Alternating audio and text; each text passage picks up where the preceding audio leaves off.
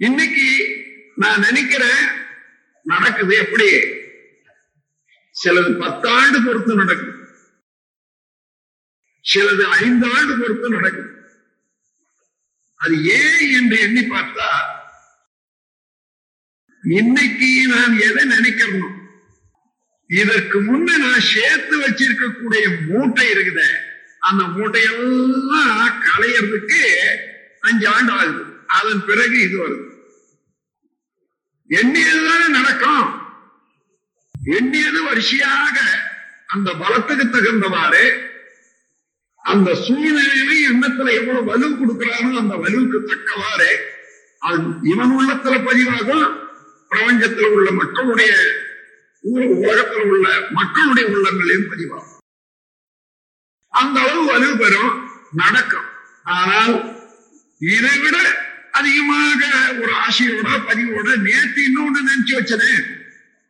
அது நடைபெறுவதற்கு மூன்று ஆண்டுகள் பிடிக்கும்னு சொன்னா இன்னைக்கு நினைக்கிறது மூன்று ஆண்டு பொறுத்த பிறகுதான் வரும். எப்போ அறிவிலே தூய்மை இருக்கிறதோ மன தூய்மை இருக்கிறதோ கிளியரா நம்ம மனம் வச்சிருக்கோம்னு வச்சுக்கலாம் நினைக்கிறதா நடக்கும் நடக்கிறதா நினைக்கும். அதுல ரொம்ப வித்தியாசமே இருக்காது. அப்போ மனோசக்தி அதிகரிக்கணும்னா மனம் தூய்மை வேண்டும். மன தூய்மை என்ன என்ன? உணர்ச்சி வயப்பட்ட நிலைகள்ல செயலாற்றும் அளவுக்கு உணர்ச்சி வயப்பட்ட நிலைக்கு வர்றதுக்கோ இல்லாம அமைதி ஈக்குவலிபிரியம் என்று ஆங்கிலத்துல சொல்வாங்க அந்த மாதிரி சமநிலையாக மனம் வரணும் முடியாதா? முடியும். நான் செய்து பழகி பாருங்க முடியாதது அல்ல இது. லேசானது தான். சமநிலையா வச்சுக்கொள்ளலாம். ஆனா நாம் என்ன நினைக்கிறோம்? நமக்கு சக்தி வேணும். அந்த சக்தி என்ன பண்ணதா? இதுக்கு முன்ன பின்ன மூட்டை கட்டி வச்சு பாருங்க. எனக்கு பத்து லட்சம் வேணும் ரெண்டு வீடு வேணும் அது அந்த சக்தி வந்து இந்த ரெண்டு லட்சத்தை கொண்டு வரும். இப்படி நினைக்கிறோம். பெரிய சக்தியாக இருக்கிறத சின்ன வேலை இருக்கிற கொடுக்கிற மாதிரி நாம் அப்படிதான் நினைக்கிறோம். ஆகையினால ஆசை அற்ற பிறகு அதாவது பேராசை அற்ற பிறகு நினைக்கிறது தான் நடக்கும். அந்த அளவுல நினைச்சதெல்லாம் நடக்கும் என்ற அளவுல தூய்மை பெற்று விட்டால் அந்த இடம் வந்து விட்டால் என்ன ஆகுது? இது வேணும் அது வேணும்னு நினைக்கிறதே இல்லை நினைக்கவே முடியுது என்றால் அந்த நிலையிலே மனம் விரிந்து இறைவனாகவே நிற்கிறானே. இறைவன் என்பவன் ஒன்றுமே தேவையில்லாதவன் அதுவே அது மாத்திரம் இல்லை ஒன்றுமே வைத்துக் கொள்ளாத பாப்பன். ஒன்றுமே வைத்துக் கொள்ளா தனக்கென்று ஒன்றுமே வைத்துக் கொள்ளாத ஒரு பொருள் இருக்கிறது என்று சொன்னா அவன் தான் இறைவன். ஆகையினால் அந்த நிலையில வந்தவனுக்கு அவனுடைய லட்சணம் தான் வரும். அவனுடைய தன்மை தான் வரும்.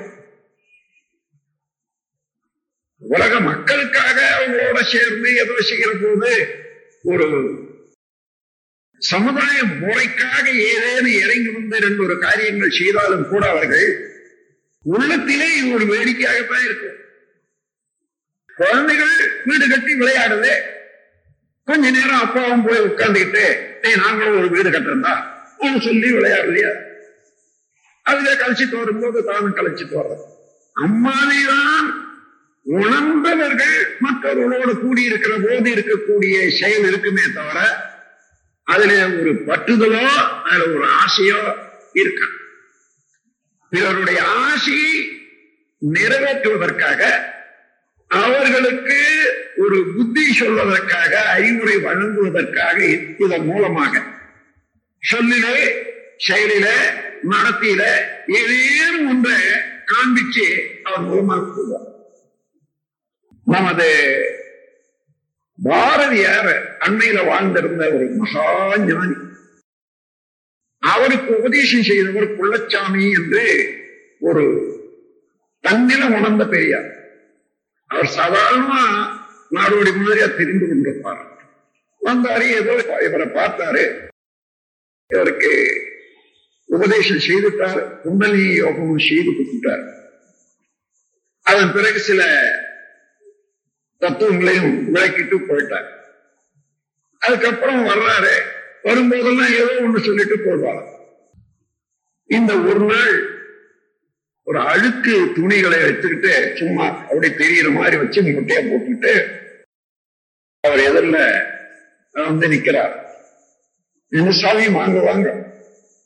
நானே எங்க வரப்போறேன் நான் போறேன்பா என்னங்க மூட்டை அழுக்கு துணியா இருக்குது மேல மூட்டை கட்டி வச்சிருக்கீங்களே?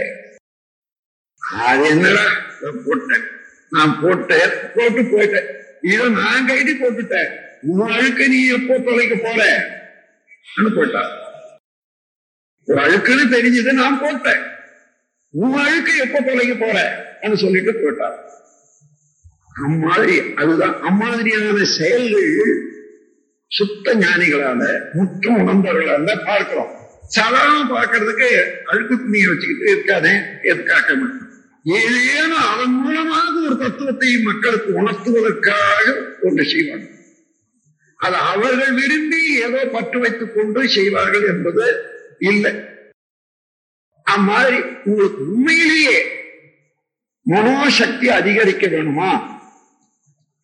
பேராசை சீனம் கவலை இந்த மூன்றையும் ஒழிச்சிட்டு பாருங்க. மனோசக்தி பூரணமாக இருக்கும். ஆனா அது வந்த பிறகு நீங்க எதுக்காக அந்த மனோசக்தியை தேவைங்களோ இன்னைக்கு? மனோசக்தி எனக்கு வந்துடுதுன்னா என் தம்பி என் சொல்ல கேட்கல அது அன்னையிலிருந்து அவனை ஆட்டி படைப்பேன். நான் என்ன சொன்னா செய்வான். அல்லது எங்க வீட்டுல இந்த மாதிரி இருக்கணும் அந்த மாதிரி இருக்கணும். அதெல்லாம் நான் செய்ய முடியும். மனோசக்தி வந்ததுன்னா இல்ல என்ன வந்து இன்னும் ஒரு ஆளை அடிக்கடி ஏமாத்திட்டு ஒரு மாதிரியாக பேசுறான். அவன் ஒரு கை பார்த்து விடணும். என்றெல்லாம் கூட இருக்கலாம். ஆனா மனோசக்தி வந்து விட்ட பிறகு அவன் அவன்கிட்ட குற்றமே இல்லையே. அவன் வந்த வழி அது இந்த இடத்துல நிக்கிறான். அவன் பேர்ல குற்றமே இல்லை. அவனை திருத்த வேண்டியது நானும் திருத்த வேண்டியது இல்லை அவனா திரும்பி வரட்டும் என்பதுதான் வருமே தவிர எதற்காக அதை தர வேண்டும் நினைச்சோமோ அது வந்துவிட்ட பிறகு அறிவு வந்துவிட்ட பிறகு அந்த வெளிச்சத்துல உண்மை உணர்ற போது குற்றவாளி பாவி என்று யாரும் இல்லை உலகிலே. குறைகளுக்கு காரணமோ பழைய சமுதாயம் அந்த மாதிரியான உணர்வு வந்து குற்றமே இல்லாத பார்வை மனிதனுக்கு வந்துவிடும். அப்ப திருத்துறது எங்க? திருத்த வேண்டியதே இல்லை.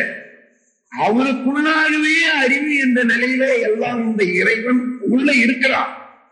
காலத்தோடு உணர்த்தி உணர்த்தி திருத்தி கொண்டே வர்றான் திருத்தி விடுவான். என்ன திருத்தற மாதிரி அவனை திருத்திடுவான்ற அளவுல இவன் தெளிந்து கொள்வான். அந்த மாதிரியான சக்தி மனோசக்தி ஒவ்வொருவருக்கும் இருக்கிறது. அதை இந்த ஆறு குணங்களை எடுத்து விட்டார். இந்த ஆறு குணங்கள் வாயிலாக செய்த செயல் பதிவுகளையும் இனிமே ஊக்குவிப்பது இல்லை. நிறை மனமாக இருப்பேன். அமைதியோடு. பொறு அதாவது பொறுமையோடு இருப்பேன். ஈகியாக இருப்பேன். தற்புநெறியோடு இருப்பேன். சமநேர் நிறைய உணர்வோடு எல்லோரும் பழகிக் கொள்ளுவேன் மன்னிப்பு யார் மேலும் குற்றம் இல்லை மன்னித்து விடுவேன். என்ற ஆறு குணங்களும் ஆறு நல்ல குணங்களாக மாறிவிடும். அதுதான் மன தூய்மை நம் கடமை அறவாழ்வின் நாட்டத்தே